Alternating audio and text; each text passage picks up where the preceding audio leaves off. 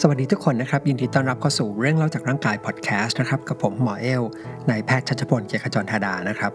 วันนี้นะครับก็จะเป็น episode ที่5นะครับตอนที่ 5 ของซีรีส์ที่เราคุยกันอยู่ ก็คือเรื่องของปอดนะครับปอดแล้วก็ทางเดินหายใจ วันนี้เนี่ยเราจะมาคุยเรื่องของภาวะติดเชื้อที่เกิดขึ้นในทางเดินหายใจ โดยเฉพาะที่ปอดกันนะครับหรือที่รู้จักกันในชื่อว่าปอดบวมนะครับแล้วก็จะเป็นตอนสุดท้ายของซีรีส์นี้กันนะครับ สำหรับเรื่องราวที่เราจะคุยกันนะครับ เราจะคุยกันคร่าวๆ พอให้นึกภาพออกนะครับว่าเวลาพูดถึงภาวะปอดติดเชื้อเนี่ยมันคือเกิดอะไรขึ้นภายในปอดบ้าง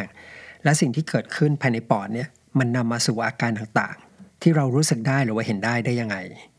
เริ่มต้นนะครับก็เริ่มจาก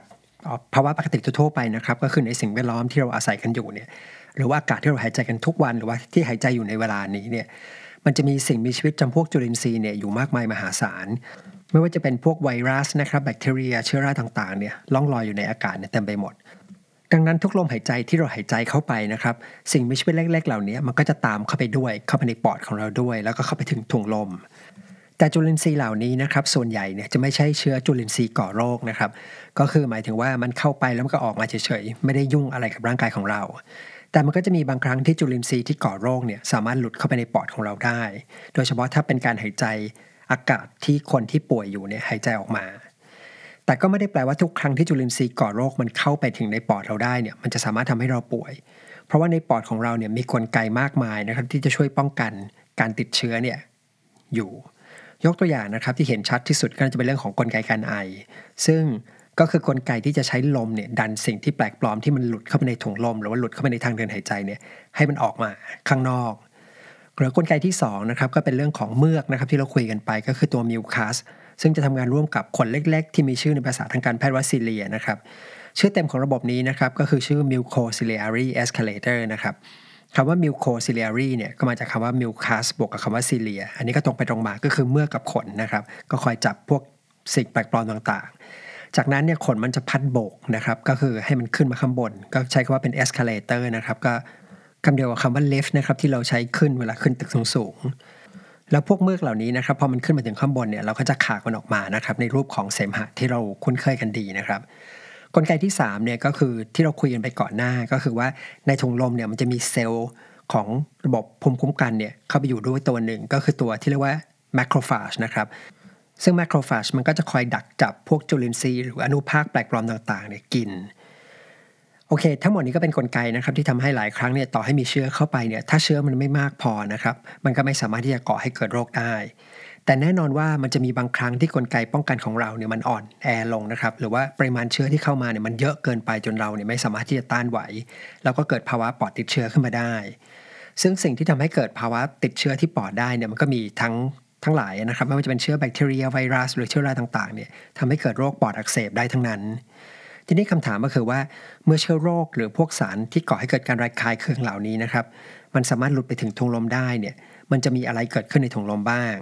อย่างแรกสุดนะครับสิ่งที่เกิดขึ้นเนี่ยคือตัวเซลล์ macrophage เนี่ยมันจะเข้าไปจับกินสิ่งแปลกปลอมเหล่านี้ก่อน จากนั้นเนี่ยมันก็จะเกิดขั้นตอนต่างๆ อย่างที่เราเคยคุยกันไปแล้วใน episode ที่เราคุยเรื่องของระบบภูมิคุ้มกันนะครับหรือว่า episode ที่เราคุยเรื่องการอักเสบ ถ้าใครยังไม่ได้ฟังเนี่ยก็แนะนำนะครับอยากให้กลับไปฟังดูนะครับ เพราะว่า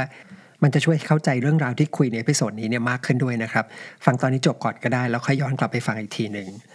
เราจะเข้าใจกลไกของการติดเชื้อมากขึ้น ทีนี้กลไกนะครับของการติดเชื้อเนี่ยมันจะคล้าย ๆ กันไม่ว่าการติดเชื้อเนี่ยมันจะเป็นเชื้อไวรัส เชื้อแบคทีเรีย หรือว่าเชื้อราก็ตาม แต่เนื่องจากว่าช่วงนี้มันมีไวรัสโควิดระบาดอยู่นะครับ ก็เลยอยากจะขอยกตัวอย่างนะครับว่าถ้าเป็นไวรัสโควิดเข้าไปในปอด หรือว่าเข้าไปถึงถุงลมได้เนี่ยมันจะมีอะไรเกิดขึ้นบ้าง แล้วสิ่งที่เกิดขึ้นเนี่ยจริงๆมันก็จะคล้ายๆ กับการติดเชื้ออื่นๆด้วย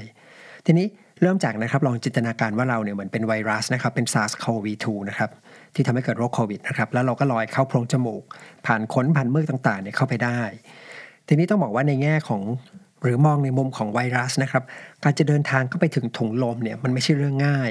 เพราะว่ามีอุปสรรคขัดขวางตลอดเส้นทางเดิน ซึ่งก็คือกลไกของร่างกายมนุษย์นะครับที่พยายามปกป้องตัวถุงลมเอาไว้ คราวนี้นะครับกว่าที่ไวรัสจะเดินทางไปถึงถุงลมได้นะครับ มันจะโดนกลไกต่างๆของร่างกายมนุษย์เนี่ยกำจัดออกไปนะครับจนกระทั่งส่วนที่เข้าไปถึงถุงลมได้เนี่ยเป็นเพียงส่วนน้อยเท่านั้นของที่เข้ามาในจมูกตอนแรก ทีนี้เมื่อไปถึงถุงลมแล้วนะครับ ก็ยังไปเจอกับแมคโครฟาจอีกถ้ามันสามารถรอดจากการถูกจับกินไปได้เนี่ย มันค่อยทำให้เกิดภาวะติดเชื้อที่ปอด หรือว่าติดเชื้อที่ถุงลมขึ้นมาได้ ทีนี้เมื่อไวรัสนะครับเข้าไปถึงถุงลมแล้วเนี่ยสิ่งที่ไวรัสต้องทำก็คือว่ามันต้องหาที่มั่นเนี่ย ให้สำเร็จ ก็คือมันต้องหาวิธีที่จะเจาะเข้าไปในเซลล์ให้ได้ ไม่เช่นนั้นมีโอกาสที่ไวรัสเนี่ยมันจะโดนพัดหลุดออกมาพร้อมกับลมหายใจออก แต่การจะเข้าเซลล์ได้เนี่ยมันก็ไม่ใช่เรื่องง่าย เพราะไวรัสเนี่ยไม่สามารถเจาะเข้าเซลล์ไหนตามใจก็ได้นะครับ เพราะว่าเซลล์ของมนุษย์ หรือว่าเซลล์ของสิ่งมีชีวิตต่างๆ ของสัตว์ต่างๆเนี่ยมันก็มีกลไกป้องกันตัวอยู่พอสมควร ปกติการที่เชื้อต่างๆ จะเจาะเข้าไปในเซลล์ได้สำเร็จเนี่ยมันจะต้องมีความจำเพาะ เหมือนกับว่าตัวมันจะต้องมีกุญแจหรือมีโมเลกุลบางอย่าง ที่จะไขเข้าประตูของเซลล์ไปได้ และนี่ก็เป็นหนึ่งในเหตุผลนะครับ ว่าทำไมเชื้อก่อโรคของสัตว์ชนิดหนึ่ง มันจะไม่สามารถที่จะข้ามไปติดสัตว์อีกชนิดหนึ่งเนี่ยได้ง่าย ๆ ส่วนใหญ่เชื้อมจะมีความจำเพาะกับสัตว์แต่ละชนิด แล้วนานๆครั้งนะครับ ก็จะมีเชื้อก่อโรคของสัตว์ชนิดหนึ่งเนี่ยกระโดดข้ามไปก่อโรคกับสิ่งมีชีวิตอีกชนิดหนึ่งได้ แล้วก็จะเกิดเป็นโรคใหม่ขึ้นมา คราวนี้นะครับลองนึกภาพว่าเราเป็นไวรัสโควิดนะครับแล้วเข้าไปอยู่ในถุงลมนะครับ เสร็จแล้วจากนั้นเนี่ยเราก็มองไปรอบๆนะครับ สิ่งที่ไวรัสหรือตัวเราจะเห็นนะครับ ก็คือว่าเหมือนเราเนี่ยอยู่ในถ้ำที่มีขนาดใหญ่มากๆ แล้วเมื่อเราสังเกตดูผนังของถุงลมที่อยู่รอบๆเนี่ย เราจะพบว่ามันมีเซลล์ที่บุถุงลมอยู่ 2 แบบด้วยกันนะครับ เซลล์แบบที่1เนี่ยมันจะบางๆ เซลล์นี้เนี่ยจะมีชื่อเรียกทางการแพทย์ว่า pneumocyte type 1นะครับ pneumo ที่แปลว่าปอดนะครับ ส่วน cyte เนี่ยก็แปลว่าเซลล์นะครับ ก็แปลตรงตัวคือเซลล์ปอดชนิดที่1นะครับ แล้วด้วยความที่เซลล์นี้มันบาง มันก็เลยทำหน้าที่เนี่ยแลกเปลี่ยนก๊าซคือให้ก๊าซเนี่ยเคลื่อนผ่านตัวมันได้ง่าย อันนี้ก็ตรงไปตรงมานะครับ เซลล์แบบที่2เนี่ยมันจะหนากว่าเซลล์ชนิดที่ 1 มันจะทำหน้าที่สร้างสารเคมีนะครับเป็นของเหลวที่รู้จักกันในชื่อว่าเป็น surfactant นะครับ ซึ่งเดี๋ยวจะเล่าให้ฟังว่า surfactant นั้นมันคืออะไร แต่ว่ากว้างๆก็คือมันเป็นของเหลวที่ป้องกันไม่ให้ถุงลมเนี่ยมันแฟบ ส่วนเซลล์ที่ 3 ก็คือเซลล์ macrophage ที่คุยกันไปนะครับก็อยู่ในถุงลมเลย หน้าที่ก็คอยจับกินพวกเชื้อโรคต่างๆ หรือว่าสิ่งแปลกปลอมที่หลุดเข้ามาในถุงลมคำถามก็คือว่าไวรัสเนี่ยมันจะเข้าไปที่เซลล์ไหนได้ ก็บังเอิญนะว่าด้วยตัวไวรัสตัวนี้เนี่ยมันเหมือนกับมีโมเลกุลหรือว่าเรียกว่ามีกุญแจก็ได้นะครับที่สามารถที่จะเปิดเข้าเซลล์ชนิดที่ 2 ได้นะครับ pneumocyte type 2นะครับหรือว่ามีอีกชื่อหนึ่งนะครับเรียกชื่อว่าเป็น goblet cell นะครับ เพราะว่าที่ผิวของเซลล์ชนิดที่2ใน pneumocyte type 2เนี่ยมันเหมือนกับมีโมเลกุลนะครับหรือจะเรียกว่าเป็นรูกุญแจก็ได้นะครับที่ผิวของมัน ซึ่งมีชื่อว่า ACE2 นะครับแล้วก็ตัวไวรัสเนี่ยมันเกิดมีโมเลกุลที่เข้ากับรูกุญแจได้พอดีทำให้ตัวไวรัสเนี่ยมันสามารถจะติดเชื้อเข้ามาในเซลล์ pneumocyte type 2หรือว่าเซลล์ปอดชนิดที่ 2 ได้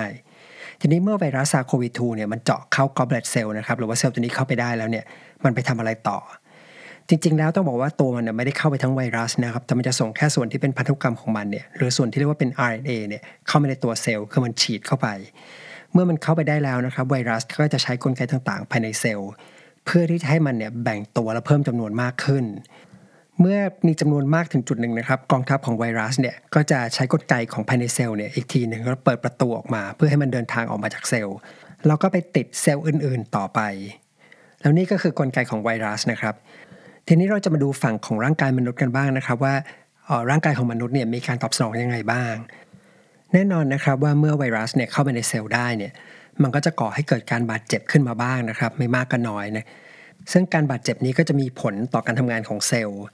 ในกรณีของไวรัส SARS-CoV-2 เนี่ยนะครับเมื่อมันเข้าเซลล์ปอดชนิดที่2นะครับมันก็จะมีผลให้เซลล์นั้นเนี่ยทำงานน้อยลง ซึ่งอย่างที่บอกไปก็คือเซลล์เนี่ยมันทำหน้าที่สร้างสาร surfactant สาร surfactant เนี่ยก็จะถูกสร้างน้อยลง ก็จะทำให้ถุงลมเนี่ยมีโอกาสที่จะแฟบเนี่ยได้ง่ายขึ้น แต่การบาดเจ็บที่เกิดจากไวรัสเนี่ยมันเป็นแค่ส่วนหนึ่งเท่านั้น เพราะว่าอีกส่วนนะครับมันเกิดจากกลไกของร่างกายเราเอง ก็คือกลไกของระบบภูมิคุ้มกันคืออย่างนี้ครับเมื่อเกิดการบาดเจ็บขึ้นครับตัวถุงลมเนี่ยบาดเจ็บ มันก็จะมีการหลั่งพวกสารเคมีต่างๆเนี่ยออกมา ซึ่งสารเคมีเหล่านี้ก็จะมีชื่อต่างๆเนี่ยมากมายนะครับ ก็คือคิดว่าคงไม่ต้องจำนะครับ แต่ผมอาจจะพูดชื่อมาบ้างนะครับ เพราะว่าอยากให้ฟังผ่านๆหูไว้ แล้วหลายชื่อเนี่ยมีโอกาสที่วันหน้าพอเราคุยเรื่องอื่นเนี่ยมันก็จะวนกลับมาใหม่นะครับ ตัวในสำคัญได้ยินบ่อยเนี่ยมันก็จะคุ้นเคยหรือว่าจำไปได้เองนะครับ ทีนี้พวกสารเคมีที่สร้างออกมาเวลาที่ถุงลมบาดเจ็บนะครับ ก็จะเป็นสารพวกที่เป็นกลุ่มที่เรียกว่าเป็นไซโตไคน์นะครับ ซึ่งไซโตไคน์เนี่ยก็เป็นสารพวกที่ทำหน้าที่สื่อสารกับเซลล์ในระบบภูมิคุ้มกันอื่นๆหรืออาจจะเรียกว่าเป็นพวก การเรียกกำลังเสริมเนี่ยเข้ามาในบริเวณที่รับบาดเจ็บก็ได้ นอกเหนือจากสารพวกกลุ่มไซโตไคน์นะครับมันก็จะมีพวกโมเลกุลที่แตกออกมานะครับคือออกมาจากเซลล์ที่ได้รับบาดเจ็บแล้วมันหลุดออกมาเนี่ยพวกนี้เนี่ยก็จะสามารถกระตุ้นภูมิคุ้มกันได้เหมือนกัน สิ่งที่จะเกิดขึ้นตามมานะครับก็คือว่าเซลล์ภูมิคุ้มกันต่างๆเนี่ยก็จะเข้ามารวมตัวกันในบริเวณนี้มากขึ้น คือเหมือนกับถูกเรียกเป็นกำลังเสริมเนี่ยมา เพื่อจะมาช่วยต่อสู้กับไวรัส นอกเหนือไปจากนั้นนะครับ หน้าที่อย่างที่ 2 ของสารเคมีพวกนี้เนี่ยก็คือมันจะไปบอกกับเซลล์ที่อยู่ข้างเคียงว่า ตอนนี้มีการติดเชื้อเกิดขึ้นแล้วนะมีสิ่งแปลกปลอมเข้ามาแล้วนะเพื่อที่จะให้เซลล์ข้างเคียงต่างๆ ที่ยังไม่ติดเชื้อนะครับ มีการเปลี่ยนแปลง มีการสร้างสารบางอย่างหรือโมเลกุลบางอย่างเนี่ยขึ้นมาภายในเซลล์ แล้วก็เตรียมพร้อมที่จะต่อสู้กับพวกเชื้อไวรัสแล้วนี่ก็คือการตอบสนองของเซลล์นะครับที่ถูกโดนโจมตี ทีนี้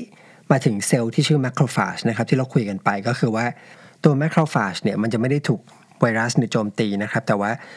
ตัวมันเนี่ยสามารถที่จะรับรู้ว่ามีสิ่งแปลกปลอมหรือว่ามีไวรัสเนี่ยหรือมีผู้บุกรุกเนี่ยเข้ามา แล้วมันเนี่ยจะตรงเข้าไปเพื่อจะไปต่อสู้นะครับ ซึ่งวิธีการต่อสู้เนี่ยมันจะทำ2ออย่างด้วยกัน อันหนึ่งก็คือจับกินนะครับจับกินไวรัสตรงๆ อันที่ 2 มันจะหลั่งพวกสารเคมีนะครับออกมาเหมือนกัน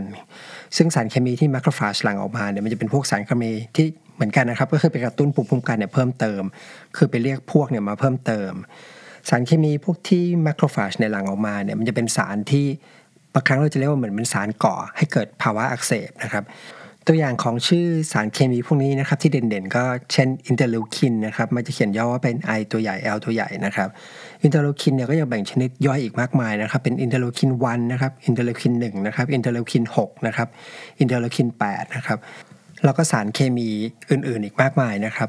ซึ่งสารพวกนี้มันจะไปกระตุ้นให้เกิดกลไกต่างๆเนี่ยเพิ่มขึ้น ที่สำคัญก็คือ มันจะทำให้เกิดภาวะที่เรียกว่าเหมือนกับเส้นเลือดที่มาถุงลมเนี่ยมันมีการขยายตัวขึ้นคำถามก็คือว่าเส้นเลือดเนี่ยขยายตัวเพื่ออะไร ก็อย่างที่เราเคยคุยกันเป็นในหัวข้อการอักเสบนะครับ ว่าเส้นเลือดเหล่านี้ที่มันขยายตัวมันจะเหมือนเป็นการเปิดเส้นทางนะครับ เปิดถนนให้ใหญ่ขึ้น เพื่อให้เลือดนะครับหรือว่าเซลล์ต่างๆ ที่อยู่ในเลือดเนี่ยซึ่งเป็นเซลล์ในระบบภูมิคุ้มกันเนี่ยเข้ามาในบริเวณนั้นเนี่ยได้มากขึ้น แล้วตัวเส้นเลือดเนี่ยมันไม่ใช่แค่ขยายขึ้นอย่างเดียวแต่มันยังเกิดภาวะที่เหมือนกับผนังเส้นเลือดมันรั่วออกมา เพิ่มขึ้นด้วยนะครับคือผนังเส้นเลือดเนี่ยมันมีรูแล้วมันใหญ่ขึ้นพอผนังรั่วเนี่ยน้ำเลือดหรือว่าน้ำเหลืองหรือเซลล์ต่างๆเนี่ยรวมถึงพวกโปรตีนก็ออกมาจากเส้นเลือดเนี่ยได้ง่ายขึ้น เพิ่มจะมาเข้าในบริเวณที่เกิดการบาดเจ็บนั้น และเซลล์ต่างๆ ที่เข้ามาก็ทำหน้าที่ต่างๆนะครับก็คือแต่ละเซลล์เนี่ยก็มีหน้าที่ต่างกันไป ซึ่งกลไกเหล่านี้ก็อย่างที่บอกก็คือมันเป็นนกลไกที่ดีนะครับคือมันช่วยในการต่อสู้กับเชื้อโรค ต่อสู้กับสิ่งแปลกปลอมที่เข้ามา เพียงแต่ว่าถ้ามันเกิดขึ้นกับถุงลมนะครับซึ่งเป็นบริเวณที่ต้องใช้แลกเปลี่ยนก๊าซเนี่ยมันก็จะมีผลกระทบ เพราะว่าตัวผนังถุงลมเนี่ยมันจะทำงานได้ดีมันควรจะต้องมีความบางนะครับ แต่กลไกการต่อสู้กับเชื้อโรคเนี่ยมันจะทำให้บริเวณนั้นเนี่ยมีน้ำเนี่ยเข้ามามากขึ้น มีเซลล์เข้ามามากขึ้น มีโปรตีนเข้ามามากขึ้น ซึ่งสิ่งเหล่านี้มันไปกระทบให้เกิดการแลกเปลี่ยนออกซิเจนเนี่ยทำได้แย่ลง ถ้าเกิดว่าพื้นที่ที่เกิดการอักเสบเนี่ยมันมีไม่มากนะครับส่วนใหญ่ก็จะเราจะไม่รู้สึกอะไรนะครับไม่เกิดอะไรมาก เพราะว่าตัวถุงลมเราเนี่ยมีสำรองไว้ค่อนข้างมากพอนะครับ แต่ถ้าพื้นที่หรือว่าถุงลมที่มีปัญหาเนี่ยหรือมีน้ำค้างเกิดขึ้นมากถึงจุดหนึ่งเนี่ย พื้นที่สำหรับการแลกเปลี่ยนก๊าซมันก็จะน้อยลง ก็จะก็เริ่มเกิดอาการหอบเหนื่อยนะครับ เกิดภาวะที่ออกซิเจนในเลือดมันเริ่มต่ำลง ทีนี้เวลาไปหาหมอเนี่ยหมอรู้ได้ไงว่ามีน้ำในถุงลม ปกติในการตรวจร่างกายนะครับหมอใช้หลักการกว้างก็คือว่าดูคำเคาะฝั่งนะครับ ก็คือดูก่อนนะครับ เสร็จแล้วก็ฟัง เสร็จแล้วก็จะมีอาจจะมีการเคาะหรือว่าเป็นการคลำดู นี่ดูหมายถึงอะไร ก็คือว่าสิ่งที่หมอเห็นในคนจากคนไข้นะครับ จากผู้ป่วย ก็คืออย่างไรถ้าตัวถุงลมมันมีน้ำท่วมปอดหรือมีน้ำอยู่ในถุงลมจำนวนมากเนี่ยจนกระทั่งการแลกเปลี่ยนออกซิเจนทำได้ไม่ดี ปริมาณออกซิเจนในเลือดแดงมันก็จะต่ำลง ปริมาณคาร์บอนไดออกไซด์ในเลือดมันก็จะสูงขึ้น ทีนี้พวกเซนเซอร์ที่คอยวัดระดับ ออกซิเจนและคาร์บอนไดออกไซด์ในเลือดเนี่ยมันก็จะส่งสัญญาณไปกระตุ้นสมองนะครับ ให้เราเนี่ยหายใจเร็วขึ้น หมอก็จะสังเกตตั้งแต่ผู้ป่วยเดินเข้ามานะครับหรือมานั่งเนี่ยว่ามีอาการหายใจเร็วขึ้นกว่าผิดปกติ หรือบางครั้งเนี่ยครับผู้ป่วยก็จะมีการใช้กล้ามเนื้อบางมัดนะครับ ที่ปกติไม่ได้ใช้ในการหายใจเนี่ยเข้ามาช่วยในการหายใจเพิ่มมากขึ้น ซึ่งหมอก็จะสามารถสังเกตเห็นได้นะครับ เพราะบางครั้งมันจะเห็นได้จากเช่นกล้ามเนื้อที่คอนะครับหรือว่าถ้าเป็นมากเนี่ยผู้ป่วยก็จะมีสีของปากเนี่ยที่คล้ำลง ในแง่ของการฟังนะครับปกติหมอเนี่ยก็จะให้คนไข้หายใจเข้าลึกๆถูกไหมครับ สิ่งที่หมอจะได้ยินมันคืออะไร อย่างแรกนะครับก็คือจะได้ยินเสียง มันจะเป็นเสียงดัง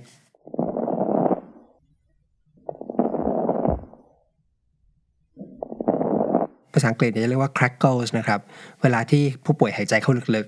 ๆ ซึ่งเสียงเนี่ยไอเสียงแรกๆเนี่ยที่เกิดขึ้นเนี่ยมันเกิดจากการที่ถุงลมมันพยายามที่จะพองออกมานะครับ ถ้าในภาคนปกติที่ไม่มีน้ำในถุงลมเนี่ยมันจะไม่มีเสียงอะไรนะครับ แต่ถ้ามันต้องต้านแรงด้วยเนี่ยคือต้านแรงน้ำมันก็จะมีเสียงดังแกรบเนี่ยเกิดขึ้น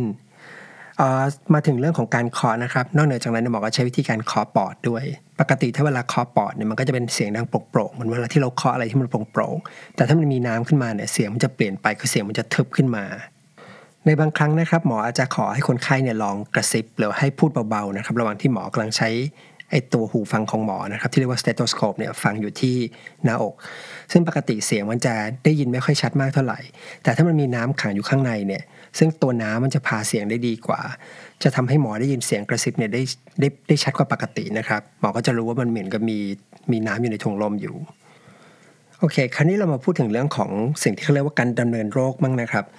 ในภาษาการแพทย์เรียกว่าการดำเนินโรค มันหมายความว่าอะไร มันหมายความว่า อย่างเช่นสมัยโบราณเนี่ยนึกภาพนะครับก็คือว่าคนเนี่ยป่วย ตอนที่ยังไม่มียาปฏิชีวนะยังไม่มียาต่างๆเนี่ยการดำเนินโรคก็คือว่าถ้าไม่ทำอะไรเลยเนี่ยโรคมันจะเดินไปทางไหนนะครับโดยปกตินะครับถ้าเป็นโรคปอดบวมนะครับหรือว่าติดเชื้อที่ปอดหรือถุงลมเนี่ยถ้าเป็นพวกไวรัสเนี่ยมันสามารถที่จะหายเองได้นะครับแน่นอนว่ามันไม่ใช่ทุกคนที่หายนะครับเชื้อไวรัสบางตัวก็รุนแรงก็ทำให้ผู้ป่วยเสียชีวิตได้ แต่ว่าด้วยระบบภูมิคุ้มกันที่เรามีเนี่ยมันก็ทำให้คนบางคนเนี่ยสามารถหายป่วยจากโรคนี้ได้ แต่ถ้าเป็นการติดเชื้อแบคทีเรียเนี่ยโอกาสเสียชีวิตก็จะสูงขึ้น แต่เนื่องจากว่าปัจจุบันเนี่ยเรามียาปฏิชีวนะนะครับส่วนใหญ่ก็คือถ้าติดเชื้อด้วยแบคทีเรีย เราก็จะให้ยาปฏิชีวนะเพื่อไปฆ่าเชื้อแบคทีเรีย ทีนี้ในแง่ของการดำเนินโรคนะครับอย่างที่บอกก็คือว่าในช่วง 1-2 วันแรกนะครับ ก็คือปอดเนี่ยจะมีการอักเสบเกิดขึ้น แล้วก็จะมีพวกเซลล์ในระบบภูมิคุ้มกัน แล้วก็พวกน้ำเนี่ยเข้าไปในปอดเยอะมาก แล้วช่วงเวลานี้นะครับพวกเซลล์ต่างๆ ก็จะพยายามเข้าไปต่อสู้กับเชื้อโรค มีการหลั่งสารเคมีออกมาหลาย ๆ อย่าง แล้วน้ำพวกนี้นะครับถ้ามีปริมาณมากก็จะทำให้เราเกิดภาวะเกิดอาการหอบเหนื่อยนะครับ แล้วพวกเซลล์อักเสบนะครับ พวกสารอักเสบต่างๆเนี่ยมันก็สามารถไปกระตุ้นเส้นประสาทนะครับที่อยู่ในปอดทำให้เราเกิดอาการไอขึ้นมาได้นะครับ เอาในแง่ของความเจ็บนะครับ ต้องบอกว่าปกติเนี่ยโดยภายในตัวเนื้อปอดเนี่ยมันจะไม่มีเส้นประสาทที่ทำให้เรารู้สึกเจ็บนะครับ หมายถึงว่าถ้าเราไปกรีดเรามีไปกรีดตัวปอดเนี่ยเราจะไม่รู้สึกเจ็บอะไร แต่ว่า ถ้าการอักเสบนี้นะครับมันเกิดขึ้นที่บริเวณที่ขอบขอบของปอดเลยนะครับแล้วมันไปโดนแถวเยื่อหุ้มปอดนะครับเป็นเยื่อเป็นแผ่นบางๆ ที่หุ้มอยู่รอบปอดเนี่ยซึ่งบริเวณนั้นมันจะมีตัวเส้นประสาทที่รับความเจ็บ เราก็จะรู้สึกเจ็บได้โดยเฉพาะที่เวลาหายใจเข้าลึกๆ แล้วก็ปอดเนี่ยมันไปเสียดสีกับเยื่อหุ้มปอดนะครับเราก็จะรู้สึกเจ็บขึ้นมาได้ ก็จะเป็นลักษณะของการที่หายใจลึกๆ แล้วเจ็บ จากนั้นนะครับเมื่อเข้าถึงประมาณวันที่สัก 3 4 5นะครับน้ำที่เข้าไปในถุงลมเนี่ยมันก็จะเริ่มมีความขุ่นมากขึ้นนะครับมีความเหมือนกับหนืดมากขึ้น แล้วพอถึงจุดหนึ่งนะครับร่างกายมันเริ่มควบคุมการติดเชื้อได้เนี่ยพวกความเหนียวหรือความขุ่นของน้ำเนี่ยมันก็จะค่อยๆ ถูกเอนไซม์นะครับที่ร่างกายเนี่ยสร้างขึ้นมา หรือว่าถูกแมคโครฟาจเนี่ยมากินนะครับเซลล์ต่างๆไปทำให้ปริมาณน้ำเนี่ยมันน้อยลง แล้วก็ไอ้พวกน้ำที่เหนียวๆเหล่านี้นะครับเราก็ค่อยๆไอมันออกมานะครับออกมาเป็นเสมหะ แล้วอาการผิดปกติต่างๆนะครับ ก็ค่อย ๆ หายไปนะครับ คราวนี้เรามาดูกรณีที่ป่วยหนักกันบ้างนะครับ เช่น กรณีที่ปอดติดเชื้อจากเชื้อซาร์โควี2นะครับป่วยเป็นโรคโควิดนะครับ จนเสียชีวิตเนี่ยมันเกิดอะไรขึ้น จริง ๆ กลไกมันก็เหมือนกับที่เราคุยกันไปเมื่อสักครู่นะครับ แต่มันจะเป็นการตอบสนองที่รุนแรงมากกว่า บางครั้งเนี่ยการอักเสบที่เกิดขึ้นมันรุนแรงเกินไปหมายถึงว่าตัวไวรัสนะครับมันทำไปกระตุ้นนะครับให้เกิดการอักเสบเนี่ยมากเกินไป มีการหลั่งสารเคมีต่างๆเนี่ยมากเกินไป เข้าสู่ภาวะที่เรามักจะได้ยินชื่อกันตามสื่อนะครับว่าว่าไซโตไคน์สตอมนะครับหรือว่าพายุไซโตไคน์นะครับซึ่งภาวะนี้มันก็คือภาวะที่เหมือนกับการอักเสบเนี่ยมันลุกลามนะครับ มันไม่ได้จำกัดอยู่แค่ที่บริเวณนั้นแล้ว แล้วก็สารพวกอักเสบหลายอย่างเนี่ยมันก็ลวกเข้าไปในเลือดนะครับ แล้วก็ไหลเวียนไปตามส่วนต่างๆ ของร่างกายทำให้เกิดภาวะการอักเสบเนี่ยทั่วร่างกายนะครับ ไปที่อวัยวะไหนเนี่ยก็สามารถทำลายอวัยวะนั้นได้ แล้วก็ทำให้เกิดภาวะความดันเลือดตกนะครับ นอกเหนือจากนี้นะครับในในแง่ของโควิดนะครับ SARS-CoV-2 เนี่ยมันก็ยังมีอีกปัจจัยหนึ่ง เพราะว่าตัวไวรัสตัวนี้นะครับมันจะโจมตีไปที่เซลล์ที่ชื่อว่า pneumocyte type 2นะครับเซลล์ปอดชนิดที่ 2 หรือว่า goblet cell ซึ่งอย่างที่บอกไปมันเป็นเซลล์ที่ใช้สร้างสาร surfactant ทำให้ตัวเซลล์ที่สร้างสาร surfactant เนี่ยมันสามารถสร้างสารเนี่ยได้น้อยลง ทีนี้คำถามก็คือว่าสาร surfactant เนี่ยคืออะไรสาร surfactant นะครับจริงๆต้องบอกว่ามันเหมือนเป็นสารที่เป็นของเหลวนะครับเป็นสารเคมีที่หลั่งออกมา แล้วมันจะเคลือบอยู่ที่ภายในผนังด้านในของถุงลมนะครับ ซึ่งหน้าที่ของมันก็คือทำให้ตัวถุงลมเนี่ยมันไม่แฟบคืออย่างนี้ครับ ปกตินะครับในถุงลมของของคนเราเนี่ยเวลาเราหายใจเข้าไปเนี่ยอากาศมันจะมีความชื้นอยู่ประมาณหนึ่งถูกไหมครับทำให้เหมือนกับมีน้ำเล็กๆเนี่ยโมเลกุลของน้ำเนี่ยเคลือบอยู่ที่ผิวด้านในของถุงลม และด้วยธรรมชาติของน้ำนะครับ โดยเฉพาะเวลาที่มีจำนวนปริมาณน้อยๆเนี่ยตัวโมเลกุลของน้ำเนี่ยมันจะมีความสามารถที่จะดูดเข้าหากัน อาจจะลองนึกภาพนะครับ เหมือนกับที่เวลากระจก 2 อันนะครับ แล้วก็มีน้ำฉาบอยู่ตรงกลางระหว่างกระจก 2 อันเนี่ย เราจะดึงกระจก 2 อันเนี้ยให้มันแยกจากกันได้ยากถูกไหมครับ หรือว่าพวกเหมือนกับแผ่นป้ายนะครับ ป้ายพลาสติกที่เราแปะตรงหน้ากระจกรถนะครับ ถ้าเราเหมือนกับมีทาน้ำบางๆไว้นิดๆเนี่ย หรือว่าเอาเหงื่อเราไปป้ายเนี่ย มันจะแปะบนกระจกเนี่ยได้ดีขึ้น เพราะว่าโมเลกุลของน้ำเนี่ยมันจะช่วยดูด2งอย่างเนี้ยให้มันติดกันได้ดีขึ้นซึ่งภาวะนี้หรือสิ่งนี้มันก็เกิดขึ้นภายในถุงลมของเราเหมือนกัน ก็คือว่า ถุงลมของเราเนี่ยครับตอนที่มันมีน้ำฉาบอยู่ ถ้าไม่มีสารตัวเซอร์แฟกแตนอยู่นะครับ ซึ่งมันเป็นสารเหมือนสบู่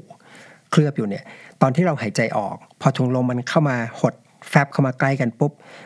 น้ำเนี่ยมันจะดูดให้ถุงลมเนี่ยมันแฟบตีบไปเลยนะครับ แล้วก็แบนไปเลย ทีนี้ปัญหาของมันก็คือว่าเหมือนเวลาเราเป่าลูกโป่งนะครับ ถ้าเราเป่าลูกโป่งจากตอนที่มันแฟบเลยเนี่ย เราจะต้องใช้แรงในการเป่า หรือว่าใช้ลมในการเป่าเนี่ยค่อนข้างมากถูกไหมครับ แต่ถ้าลูกโป่งมันเริ่มพองขึ้นมาแล้วเนี่ยมันจะเป่าได้ง่ายขึ้น เช่นเดียวกันตอนที่ถุงลมเนี่ยมันแฟบติดกันนะครับ การจะหายใจเข้าเพื่อให้ถุงลมเนี่ยมันพองขึ้นในครั้งเนี่ยมันจะทำได้ยากมากนะครับปอดเราก็เลยมีกลไกนี้นะครับก็คือมีสารเซอร์เฟกแตน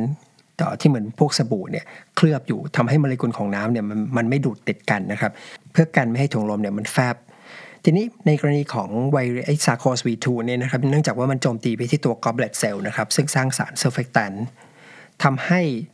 ในถุงลมเนี่ยมันมีสาร surfactant เนี่ยน้อยลงทำให้เกิดภาวะที่ถุงลมเนี่ยมันแฟบได้ง่ายขึ้น แล้วถ้าภาวะนี้เกิดขึ้นกับถุงลมจำนวนมากนะครับหลายครั้งมันผู้ป่วยเนี่ยจะไม่มีแรงพอที่จะหายใจเข้าไป แล้วทำให้ถุงลมเนี่ยมันพองขึ้นมาอีกได้ครั้งทำให้ถุงลมที่ทำหน้าที่แลกเปลี่ยนก๊าซเนี่ยมันมีจำนวนน้อยลง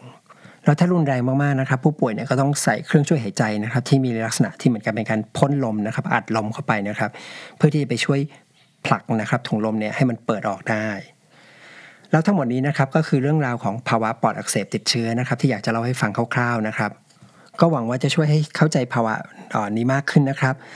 แล้วก็ถือว่าเป็นการจบซีรีส์นี้ไปเลยนะครับเรื่องของปอดแล้วก็ทางเดินหายใจสำหรับในซีรีส์หน้านะครับเราก็จะไปพูดถึงเรื่องที่เกี่ยวข้องทำงานอย่างใกล้ชิดกับระบบทางเดินหายใจ ก็คือเรื่องของหัวใจและหลอดเลือดนะครับ เราจะมาทำความรู้จักกันแบบคร่าวๆว่าระบบเนี้ยมันทำงานยังไง แล้วมันทำงานกับสัมพันธ์กับระบบอื่นๆยังไงบ้างสำหรับวันนี้เนี่ยผมก็ขอจบไปตรงนี้นะครับ แล้วเรามาเจอกันใหม่ใน episode หน้านะครับ สวัสดีครับ